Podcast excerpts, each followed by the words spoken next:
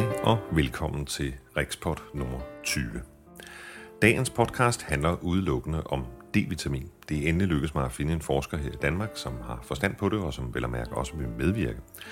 Og øh, ja, forstand og forstand, altså sådan i lægelig betragtning, så har man vel næppe forstand på D-vitamin endnu, men øh, man er i hvert fald nysgerrig, og der er gået en masse videnskabelig forskning i gang over hele verden.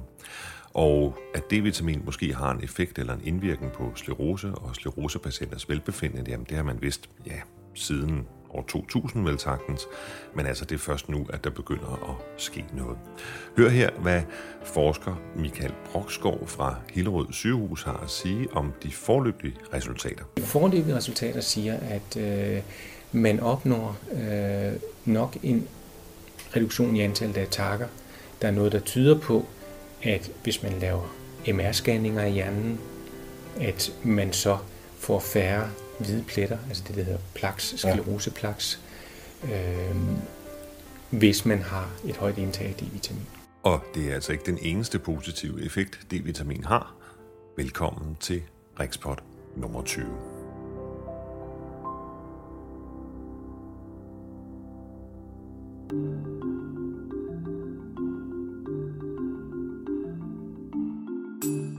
Har du fået målt dit D-vitamin-niveau for nyligt? Ja, I kan sikkert huske dem. Det var sådan nogle klistermærker, der var i 70'erne, hvorpå der stod, der er ikke noget med D-vitamin, men der stod, har du givet dit barn et knus for nyligt? De hang blandt andet, når man stod i kø nede i Irma. Men jeg tror måske godt, at der kunne komme sådan nogle klistermærker til sklerosepatienter, i hvert fald også med de kognitive problemer, altså en opfordring til ofte at få målt D-vitaminniveauet. Og jeg kunne også godt, og det er så vel at mærke igen et fuldstændig ukvalificeret gæt, men jeg kunne også godt forestille mig, at øh, som led i den almindelige sklerosebehandling, at man rutinemæssigt måler D-vitaminniveauet, og lægens ansvar er at sørge for, at det er oppe i en normal område. Det vil nemlig kunne gøre, at man kan undgå attacks måske ikke dem alle sammen, øh, og det vil også kunne give en en bedre følelse i hverdagen, øh, også med de kognitive problemer. Og jeg vil skynde mig at sige, at det er igen et fuldstændig ukvalificeret gæt, men dog alligevel baseret på en del forskning. Der har været forsket i D-vitamin i ja, alle år vel sagtens, men øh, ja, omkring år 2000 så begyndte, sådan, så begyndte D-vitamin at blive det nye dyr i åbenbaringen for alle mulige forskellige sygdomme, og man ved, at det har større effekt, end man har troet, og man ved også, at den daglige anbefalede dosis skal være meget, meget højere end antaget. Du kan høre et interview her med øh, læge Michael Brokskov fra Hillerød sygehus. Han er uddannet i Aarhus i 1992, og efter sådan tonusordninger rundt omkring, så kom han så over til Canada øh, på noget, som hedder McGill University. Og der er noget, som som kaldes for Montreal Neurological Institute, og det er altså et kæmpemæssigt neurologisk forskningscenter med over 200 forskere, og der var Michael over i to år at blive klog på det. Du kommer ind i interviewet, øhm, efter at jeg har spurgt, om man kan sige det sådan, at sklerosepatienter per definition har et lavt indhold af D-vitamin øh, i blodet, og det måske er derfor, at de udvikler attacks. Jeg tror, det hænger lidt mere sammen med det, at øh, hvis man har lavt D-vitaminindhold i blodet, så har man måske nok en større, det er stadigvæk ikke sådan helt bevist, men så har man måske nok alligevel en større risiko for at udvikle sklerose. Uh-huh. Så det er klart, at du blandt gruppen af sklerosepatienter... Så det er ikke? Jeg tror, det er den vej rundt. Ja. Øh, det er det i hvert fald den fornemmelse, jeg har, når jeg læser litteratur. Det er ikke sådan, at man er sund og rask og, og har, har højt D-vitaminniveau, så får man sklerose, og så bliver man pludselig dårligere til at optage det. Sådan det, er ikke, det, ikke det er ikke sådan, jeg ser det, når ja. jeg gennemlæser litteraturen. Jeg ser det, at man har lavt D-vitamin øh, i blodet, så har man større risiko for at udvikle sklerose. Uh-huh. Og så er det klart, at i gruppen af sklerosepatienter, der vil der være flere, som har et lavt Det vil jo så sige, hvis man skal være rigtig ond mod os sklerosepatienter, hvilket jeg godt kan tillade mig at være, øh, så er sklerose jo lidt en livsstilssygdom. Nej, det vil jeg ikke, det vil jeg ikke sige. Altså, jeg vil sige, der er mange, mange flere faktorer, der er involveret i det. Der er, det er man også blevet mere og mere opmærksom på, at øh, der er nogle genetiske faktorer, som spiller med. Mm. Der er nogle miljømæssige faktorer, som vi ikke ved så meget om, hvor okay, D-vitamin kan være en af dem. Mm. Øh, der er nogle geografiske faktorer, øh, som også kan spille ind jo andet end bare sollys. en anden teori, man har om, øh, hvorfor man udvikler sklerose, det er det, at man i barndommen har været udsat for en eller anden virus. Noget Epstein-Barr, eller? Præcis, ja. ikke noget kyssesyge øh, okay. øh, virus, som er meget mere udbredt i de nordlige breddegrader, mm. end de er i Middelhavslandene eller omkring ekvator. Okay, så, så vi kan ikke helt se, at det er en livsstilssygdom? Det, og det er jeg afholde mig langt fra. Det er heller ikke min forældres skyld. Det er. Nej, ikke udelukket. Men øh, det, det, som jeg synes er, er interessant, det var, det er en anden gammel gut, der hedder Goldberg, men som har lavet sådan en demografisk teori omkring sklerosen. Og, og, og altså, nu har man fundet ud af, at der også er det genetiske. Der er også Epstein-Barr og så videre. Ikke? Men, men, men det var der i hvert fald tankevækkende. Ikke? At, at omkring ekvator var der ikke nogen, og så i de tempererede områder, og, og det også Australien, altså ja. Nordaustralien, ja. er der mange. Ja. Altså det, man kan måle, det er jo, at jo flere solskinstimer du får i dit liv, kan man sige, øh, og det er altså det er høj sol, mm. hvor solen står højt på himlen, jo, jo lavere er din risiko for at udvikle sklerose. Men hvordan hænger Men, det sammen med grønlænder? Det hænger nok måske, og det er det, man er begyndt at tænke det over, det kunne hænge sammen med D-vitamin-niveauet i blodet, fordi sollys har meget at gøre med, øh, hvor meget kroppen danner af D-vitamin. Så det er klart, bor du omkring ekvator, så danner kroppen meget. Bor du i øh, nordlige øh, del af verden i Danmark, så danner kroppen mindre. Der er to måder, man kan få D-vitamin på.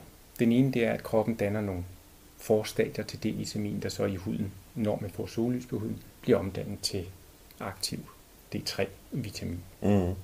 En anden metode, det, eller metode, eller en anden måde, man får D-vitamin på, det er via kosten, og det er hovedsageligt fisk, levertran er rigtig godt. Mm. Og øh, der har man jo også set, at nogle blandt grønlændere, som bor i Nordgrønland, hvor der ikke er ret meget sollys, de kan få meget høje mængder af D-vitamin via deres føde, mm. fordi de spiser meget fisk, sælkød og så videre, som indeholder D-vitamin. Ja. Og de har også en lavere risiko for at udvikle sklerose. Mm. Så det er nærliggende at tro, at det er D-vitaminen, der i hvert fald kan være medvirkende årsag til. Det er, en, det, er en, det, det, det er en del af ligningen. I hvert. Det er en del af ligningen, kunne man få mistanke om. Den er ret vigtig. Ja. Hvis der er nogen, der hører det her, har børn, altså, øh, så skal I måske overveje, at man ikke får D-vitamin af hverken fjernsynsskærm eller computerskærm. Levertræn, det kunne være godt. så det er sådan, okay, Gameboy, så skal du have en ordentlig levertræn. Men, men der er faktisk, altså man kan sige, hvis, vi snakker lidt om forskningen, ikke, så vil vi sige, der, der er vel efterhånden forskning nok på området til at konkludere, at hvis du har et højt indtag af D-vitamin, enten naturligt, eller ved hjælp af sollys, eller et eller andet, så er du i hvert fald mere sikker på ikke at udvikle sklerose. Altså der kan ikke være noget, der er ikke noget forkert i at putte fisk i sine børn. Altså, der er absolut og ikke sørge for, at det kommer ud i solen. Nej. Nej. Det er der ikke. Altså, jeg, vil, jeg vil ikke synes, man selv skal begynde at sådan eksperimentere med at tage høje doser D-vitamin, fordi det ved vi stadigvæk ikke nok om. Det venter vi lige med, fordi du, vi skal have et lægen rekommenderet til sidst. Yes. men, men altså, vi kan sige, på det forebyggelsesmæssige område, der burde der egentlig være forskning nok til at sige, eller hvad? Jeg vil sige, at der er så mange indicier på, at det har noget øh, en rolle, både i udviklingen af sklerose og i udviklingen af mange andre sygdomme at man måske burde sådan på landsplan iværksætte nogle lidt større projekter, mm-hmm. så man får noget mere håndgribeligt. For det er meget, øh, det, det er meget få studier, hvor man har designet studierne til lige nøjagtigt at kigge på det her. Mm. Det har været en del af nogle andre. Der er rigtig mange indicier, men jeg vil sige, der mangler ligesom øh, det afgørende for, at man som øh, fagperson kan gå ud og anbefale en eller anden øh, mængde af D-vitamin, man bør indtage mm. øh, med, med føden. Der er nok ingen tvivl om, øh, det tror jeg, at dem, der arbejder med D-vitamin, er enige om, at den grænse, som øh, Sundhedsstyrelsen har sat, ja. den nok er for lav. Den er meget lav. Ja. ja. Øh, der er i hvert fald forskere i USA, der taler om, at den skal være 100 gange højere. Ikke? Jo. Hvad kan der egentlig gå galt, hvis, hvis, hvis, øh, hvis jeg går hjem og spiser ja, 6 glas D3-vitamin? Altså, hvad, hvad vil der ske? Altså, det der vil ske, det var, at dit calciumstofskifte. stofskifte, øh, det er vi løb helt løbsk. Øh, og det kan gøre, at man får for meget calcium i blodet. Øh, det kan gå ud over nyrerne. Man kan danne nogle nyresten. Man kan få det, jamen altså almindelig utilpas, kvalme og opkastninger. Det kan gå ud over leveren. Man kan danne øh, sten i galleblæren. Øh, der skal nok relativt høje doser til, mm. øh, før man gør det. Øh, man har ikke rigtig helt en fornemmelse af, hvor høje doser, men de er i hvert fald betydeligt højere end det, som Sundhedsstyrelsen de. Men, men det må jo, altså efter sådan, sådan en anbefalet daglig dosis, ja. den kommer jo ikke bare ud af den blå luft. Det er jo ikke, fordi der sidder en eller anden læge og siger, hm, jeg synes, det er pænt talt. Altså, den må jo komme på baggrund af, at der er gået noget galt engang. Det gør den også, men øh, jeg kan ikke helt finde ud af, hvorfor den lige er sat til 5 mikrogram, ja. øh, som den er. Øh, det kender jeg simpelthen ikke baggrunden for. Ja, jeg har heller ikke kunne finde noget. Nej. Og der står bare, at det kan give leverskader eller ja. nyreskader, ja. men, men jeg kan ikke finde nogen eksempler på det. Ja, interessant. Altså de eksempler, man har, hvor man kan sige, der har været D-vitamin øh, overdosering eller forgiftninger, øh, der har det typisk været, hvor folk har indtaget øh, enormt store mængder, enten accidentielt, altså ved et uheld, mm. eller med vilje. Øh, det er simpelthen forsøgt at begå selvmord med D-vitamin. Nej, eller også har de haft en eller anden idé om, øh, at øh, D-vitamin i store doser, det må være rigtig godt. Mm. Øh, altså simpelthen uvidenhed. Ikke? Ja. Og ellers så er det noget med, at i nogle lande, der beriger man for eksempel mælken med D-vitamin, mm. fordi man har en formodning om, at folk ikke får nok. Og ideen er jo egentlig meget god, men det har bare vist sig, at man kan ikke rigtig kontrollere det. De doseringsmaskiner har man nogle eksempler på, øh, at de pludselig ja. løber løbsk, ja. sådan at man har fået noget mælk, hvor der har været mega høje doser af D-vitamin i, ja. og de har udviklet øh, forgiftningssymptomer. Så forebyggelsesmæssigt, der, der er vi næsten det, hvor man skal være, ikke? altså med viden på området. Hvor meget viden er der på området omkring behandling med D-vitamin? Altså, jeg, jeg tænker både for at, at modvirke attacks, øh, under attack, er der, er, der noget, er der noget forskning der? Der er noget forskning. Det meste det er øh, dyre eksperimentel forskning øh, på den her IAI-model. Øh, der er også lavet, øh, hvor man har undersøgt patienter og, og talt deres attacker, hvor man har kigget på jamen, altså simpelthen øh, nogen, der får D-vitamin, og nogen, der ikke får D-vitamin. Men det har været øh, igen sådan lidt sporadisk. Det har været øh, statistisk set små øh, grupper med, med få patienter, hvor det har været svært at uddrage nogle egentlige konklusioner af det. Mm. Der er øh, efterhånden, øh, kører der nogle studier nu, man deler dem op i fase 1, 2 og 3 studier, hvor tredje fase 3 studium er der, hvor man virkelig går ud på markedet og afprøver det på en meget stor gruppe ja. mennesker. Det er den sidste del af en afprøvning af et lægemiddel. Og der er der nogle studier nu, det er nu så fase 2 studier, hvor man har et mindre antal patienter, mm. øh, man afprøver det her på. Øh, hvad, hvad siger de forløbige resultater? Men de forløbige resultater siger, at øh, man opnår øh, nok en reduktion i antallet af attacker. Der er noget, der tyder på, at hvis man laver MR-scanninger i hjernen, at man så får færre hvide pletter, altså det, der hedder plaques, skleroseplaks, øh, hvis man har et højt indtag af D-vitamin. Burde det være logisk at antage, og nu ved jeg godt, nu er vi helt ude i hypoteserne, at, at det også skal have en indvirkning på atrofien, altså på det, det, det at hjernen bliver mindre? Lige nu vil jeg sige, der, der ved vi simpelthen ikke nok om det. Det ved du ikke nok om? Nej. Nej eller øhm, I ved ikke nok om det? Ja. Man har ikke så stor forståelse for, hvad det er, der giver hjerneatrofi, som man har forståelse for, hvad det er, der giver attackerne. Nej, for det er jo meget mekanisk, det, det sidste. Det er, to forskellige, det er meget mekanisk. Det er ja. lidt nok lidt to forskellige immunologiske processer, der foregår sådan side om side. Okay. Og der har man meget god viden og forståelse for, hvad er det, der sker, når man får et attack. Mm. Man har knap så god forståelse for, hvad er det, der er ansvarlig for den atrofi, altså den skrumpning, der sker mm. af hjernen. Man ved det i hvert fald, at atrofien ikke behøver at hænge sammen med attacks. Det altså, gør der den er, ikke nemlig. Der er jo sklerosepatienter, der, der oplever, at, at hjernen bliver mindre, men som ikke har særlig mange attacks. Man kan jo også se, at øh, attakraten, efterhånden som man har haft sklerose i mange år, den aftager. Og når man overgår til det, der hedder sekundær progressiv sklerose, mm. jamen så har man ingen attacker. Men alligevel, Man får det alligevel så får man det dårligere og dårligere Ja, hen ad vejen. ja, ja. Og det er nok fordi, der er forskellige immunologiske processer, der sker i. Mm. Så vi ved ikke, hvor det er, D-vitaminen spiller ind endnu. Men der, altså man kan sige, det kan jo være, at det spiller ind på hele området, men det vil være alt for tidligt at sige. Ikke? Det er alt for tidligt nu. Det ved vi ikke nok om. Hvis nu du sad over for en nydiagnostiseret, og, og en nydiagnostiseret må jo være, altså det der virkelig er i fokus hos, hos en, der lige har fået sygdom, det er at forhindre, at det næste attack kommer. Ja. Vil, vil du så kunne anbefale D-vitamin som en god ting?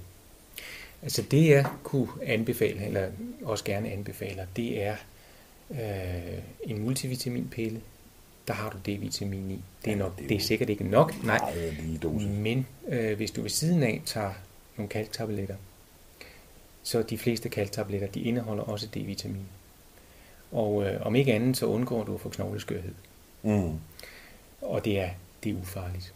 Men Mm. der kommer du op på en dosis, som i hvert fald ikke er skadelig, og som også ligger noget over den anbefalede daglige dosis, som Sundhedsstyrelsen kommer med. Mm.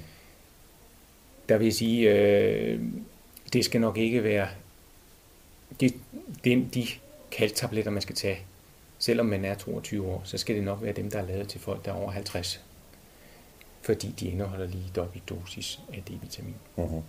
Men du tager ikke en decideret blodprøve på en sklerosepatient og måler D-vitaminniveauet og behandler vedkommende indtil vedkommende kommer op i normalområdet? Det har vi ikke gjort endnu. Mm. Øhm, det er blandt andet det, som vi måske, øh, eller jeg måske sammen med Pia skal til at gøre. Øh, men der er meget stor årstidsvariation i mængden af D-vitamin i kroppen. Hvis jeg måler mængden af D-vitamin hos dig, nu her, vi sidder... Ja, lige efter sommerferien. Ja, vi sidder i juli måned, og solen den skinner, og der er 30 grader udenfor. Ja. Jamen, så vil dit D-vitamin-niveau være højt. Mm. Men måler jeg det igen i februar måned efter en lang vinter, så vil det være lavt. Ja. Og højst sandsynligt nok også under det, som man øh, egentlig anbefaler. Eller, øh, Hvornår er det højsæson for attacks? Det er det jo lige nøjagtigt der i de måneder, hvor man har øh, lavt D-vitamin. Det er Mm. i de sene vintermåneder. Ja. Det, har man, altså det har man jo kunnet tælle og kunnet se. Og det er igen et af de indicier, der gør, at man tænker, D-vitamin må have en eller anden indflydelse på det. Mm. Hvad tror du, det er, der kan motivere forskning inden for det her? Altså fordi, med sådan en lidt almindelig paranoid tankegang, så vil jeg tænke, okay, et medicinalfirma, de kan sgu ikke tage patent på D-vitamin, vel? Nej, Så tjener vil ikke ret mange de vil penge ikke, på det. De vil ikke smide 100 millioner efter nej. et forskningsprojekt. Så hvor, altså hvis du skulle lave noget forskning, eller hvis andre skal lave noget forskning, dels hvor får man pengene fra til det, øh, og hvad er det, der kan motivere den forskning?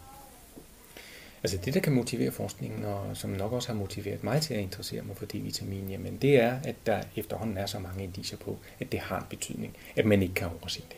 Mm-hmm. Og jeg er ikke i tvivl om, at inden for de næste, den næste årrække, jamen der vil der komme mere og mere fokus på det. De studier, der er i gang nu, som er nogle relativt vel øh, designede studier, hvis de kommer ud med et positivt resultat, jamen så vil du komme ind i en eller anden positiv cirkel, hvor folk Mhm. siger, hovsa, det ser ud som om, der virkelig er noget om det her. Og så vil det bide sig selv i halen, og så vil, så vil det rulle. Mm. Og øh, der tror jeg, at øh, inden for de næste, skal vi sige 5-6 år, øh, der vil vi være kommet meget videre. Fordi de sådan lidt mere valide forskningsresultater, de er lige på trapperne. Du hører meget som læge, øh, også fra patienter, der har eksperimenteret med ting selv. Har, har, har du hørt noget, sådan no, nogle, altså de der positive historier om, om D-vitamin? Er der nogen, der er kommet tilbage til dig og sagt, at Jeg har hørt positive historier øh, om folk, som er startet på D-vitamin, øh, typisk øh, i samråd med deres egen læge, mm, og som, øh, jamen, som angiver, at de har fået det bedre. De har fået mere overskud, de har fået mere energi. Øh, antallet af attacker er måske gået ned. Det kan så være svært at sige, om det er sygdomsudvikling eller tilfældighed, eller Ja. hvad det er. Men det har jeg hørt om. Øh, jeg har også hørt om folk, der har fået det bedre øh, ved at tage selen, ved at tage magnesium, ved at tage alt muligt andet. mm-hmm. Så den enkelte historie kan jeg ikke bruge til så meget. Nå. Men igen, det gør da indtryk. Men, men, men altså rent logisk, ikke? Altså hvis man virkelig skal have de tykke lægebriller på, så, kan jeg ikke se nogen som helst logisk sammenhæng mellem, at du indtager D-vitamin og får mere energi. Det hænger bare ikke sammen. Hvordan, hvordan, hvordan hænger det sammen? Det kunne hænge sammen på den måde, at øh, man ved jo, at D-vitamin mangel, øh, det giver muskelsvaghed.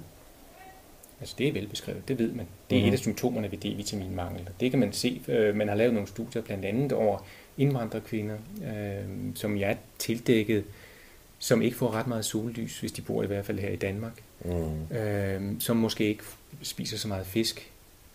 Og der kan man simpelthen direkte gå ind og mærke, eller måle deres muskelstyrke. Mm. Korrelere det til D-vitaminniveauet i blodet. Gør det samme ved danske kvinder. Og, og der har man observeret en forskel. Ja. Behandle dem med D-vitamin, måle deres muskelstyrke igen, ja. og se, den er blevet større. Okay. Men energi, altså, det er fordi, jeg jeg har stødt på mange armestuehistorier, som, som ja. jeg kalder det, fordi de er ikke dokumenteret endnu, Nej. og jeg har også mig selv som eksempel, mm-hmm. men det er nok bare placebo.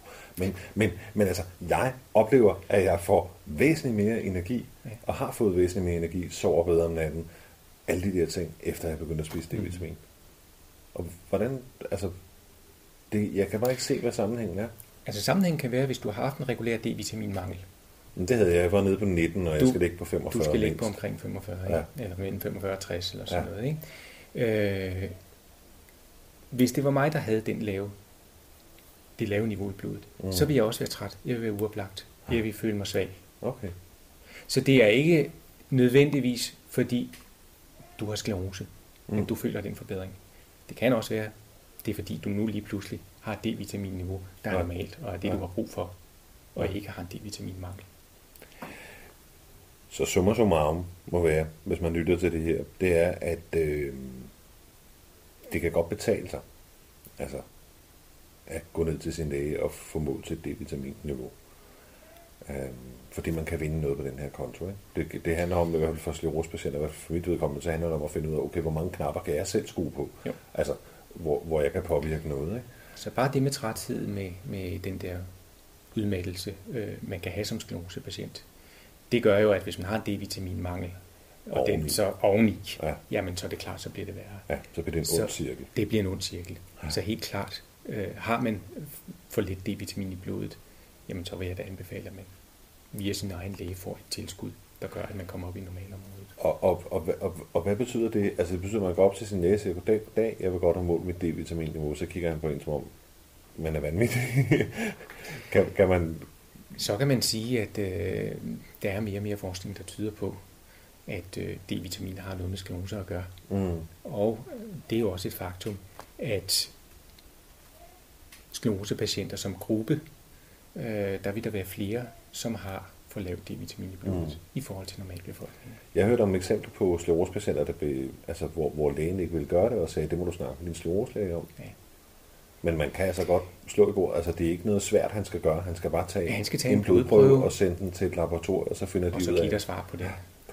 Hvis man så skal begynde at spise D-vitamin, eller øge D-vitamin-indholdet hos, hos sig selv, hvad, hvad, hvad skal man være opmærksom på der?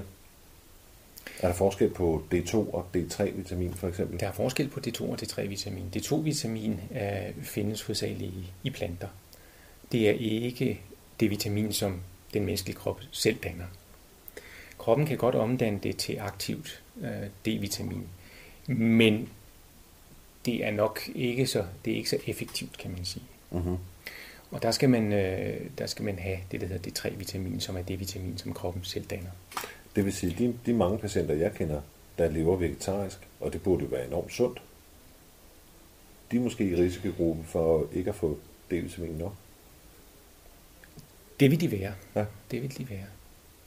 Og, og den eneste måde at få det på, det er jo så fra fiskeolie eller fed fisk? Eller... Altså, fed fisk er rigtig, rigtig godt. Det ja. er også godt for så meget andet. Ja, øh, det indeholder nogle fedtsyre, omega-3 fedtsyre, ja. som man også måske har en formodning om kunne være gavnlige for sklerosepatienter. Mm. Så jeg vil sige, det bedste man kan gøre som sklerosepatient rent kostmæssigt, det er at spise masser af fisk. Ja. Så man går op til lægen, man får målt niveauet, Det var i hvert fald det, jeg gjorde. Mm-hmm. Så får man et tal, og så er opgaven for det ene, det er at få en op på det der. Han, han prøvede mange forskellige ting. Altså han prøvede indsprøjtninger ja. øh, med D-vitamin. Det ved jeg ikke, om, om hvad, hvad man har erfaringer med det. Men han mente, at det var den rigtige måde at gøre det på, hvis man skulle hurtigt op. Ikke? Ja. Øh, og det, det måtte vi til sidst opgive, øh, fordi der skete ikke noget. Øh, og så fandt jeg ud af, at man kunne købe ned i Matas, og det koster, ingen, det koster ingen penge. Det er jo endnu bedre. Øh, der kan man så købe det, der hedder D3. Og så begyndte jeg at spise dem, og så begyndte der at ske noget.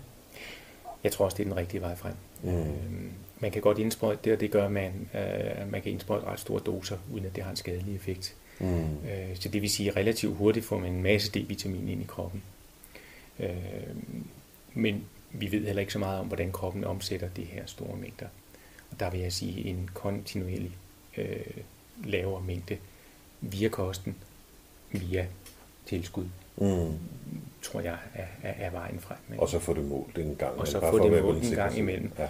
Og der kan man sige, der skal man måske ikke få det målt øh, lige øh, efter en højsommer, mm. men typisk få det målt, hvor man ved, at det vil være lavt, det vil ja. sige om vinteren. Ikke? Ja.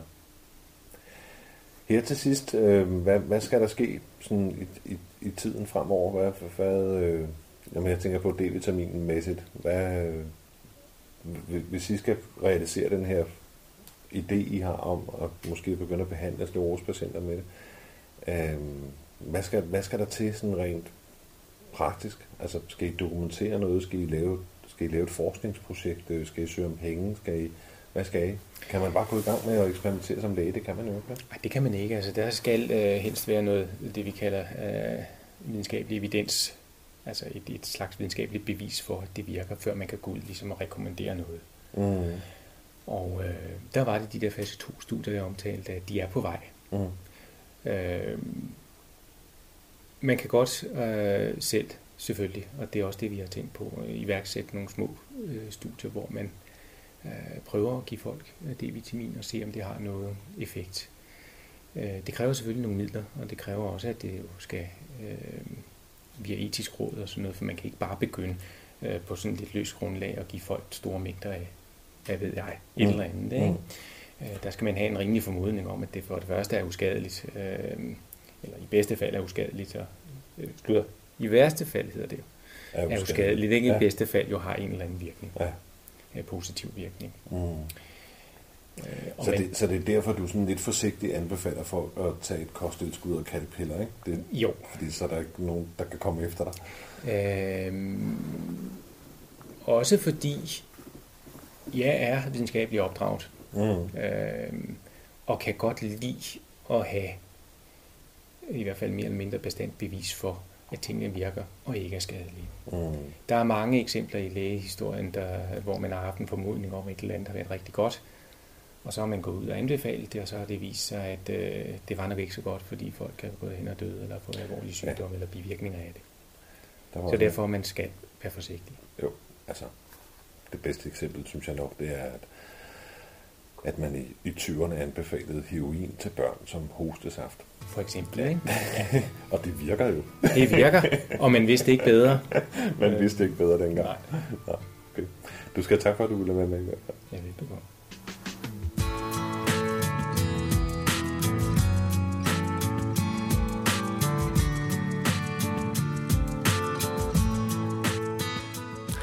Til læge Michael Brokskov for at ville medvirke i det her interview. Og jeg skal lige beklage den underlige suselyd, der var på selve interviewet. Det er en suselyd, der kun opstår, når jeg interviewer læger, og jeg ved ikke, hvorfra den kommer.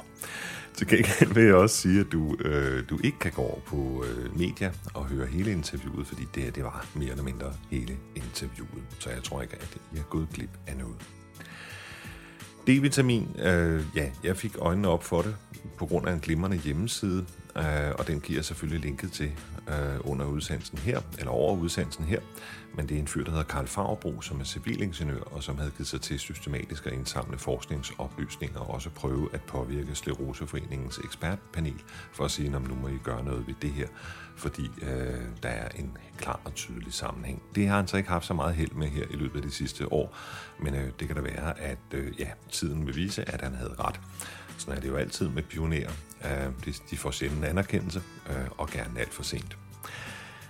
Øh, hvis du selv vil have målt dit D-vitaminniveau, jamen, så er det meget, meget simpelt. Du går bare op til lægen og beder ham om at tage en blodprøve, og øh, ja, så er kunsten jo ellers for lægen og dig i samarbejde at få D-vitaminniveauet op i et normalt område. For mit vedkommende har det i hvert fald i løbet her det sidste års tid har jeg i hvert fald fået det mærkbart bedre. Om det alene skyldes D-vitamin eller placebo eller noget helt tredje, det kan jeg ikke vide, og jeg er egentlig også lige glad, for D-vitamin er ikke særlig dyrt, og der er ikke nogen bivirkninger ved det. Øhm, og ja, jeg undgår knogleskørhed og for sundt hår, så det er jo også okay. Hvis man skal være lidt paranoid, og øh, ja, det er øhm, medlem af Dansk Paranoid Landsforbund, men altså, jeg synes, det er, hvis det nu viser sig, og lad os nu lige vente et par år, men hvis det nu viser sig, at forskningen er så evident på området, som den har været indtil nu, og, og øh, også vil være så evident for sklerosepatienter, jamen så synes jeg, at det er forkasteligt, at der ikke er blevet forsket mere i det, fordi altså, man har haft indikationerne af, at der var noget på det her område de sidste 8-10 år. Og hvorfor er der så ikke blevet forsket mere i det? Hvorfor har Skleroseforeningen og andre øh, over hele verden ikke været mere aktive? Og ja, jeg tror, den simple forklaring er, at øh, der ikke er penge i D-vitamin. Altså, der er ikke nogen, der kan patentere det, så derfor kan de ikke få forskningspengene hjem igen, så øh, derfor sker der ikke noget. Jeg tror ikke, at D-vitamin er kuren, men jeg tror, at D-vitamin kan gå hen og blive en, øh, en vældig, vældig god og billig medspiller, når det drejer sig om at få det bedre og at undgå attacks. Og det er så bare min personlige holdning. Skriv gerne en mail, hvis det er sådan, at du har erfaringer med D-vitamin, og ja, gå ned og få det målt. Det kan i hvert fald ikke skade. Og vi lyttes ved i næste afsnit af Rexport.